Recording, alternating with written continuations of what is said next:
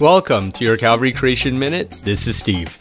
In 1969, a book was published called Biochemical Predestination by authors Dean Kenyon and Gary Steinman, in which they sought to answer one of the greatest problems of evolution How did life begin? Their book at the time became, quote, the best selling graduate level text on the origin of life and established Kenyon as a leading researcher in the field. This book gave one of the first shreds of hope to evolutionary biology that life could have formed spontaneously from non life.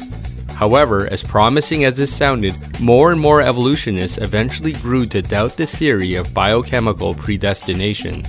One prominent biochemical evolutionist stated, quote, It soon became apparent to me that the creationist challenge to evolutionism was indeed a formidable one and I no longer believe that the arguments in biochemical predestination and in similar books by other authors add up to an adequate defense of the view that life arose spontaneously on this planet from non living matter.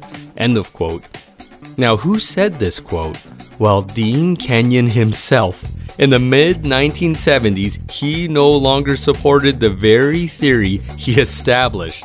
One of the hurdles that he could not overcome is how to produce DNA's efficient information rich sequences through random unbiased interactions. The language of DNA requires a certain specificity unattainable by blind chemical reactions. Today, Dr. Kenyon is an advocate for creationism and an intelligent designer. Being convinced of this view by one A.E. Wilder Smith, a name that some of you may recognize, True science will always point towards an intelligent creator. Science and faith are not at war.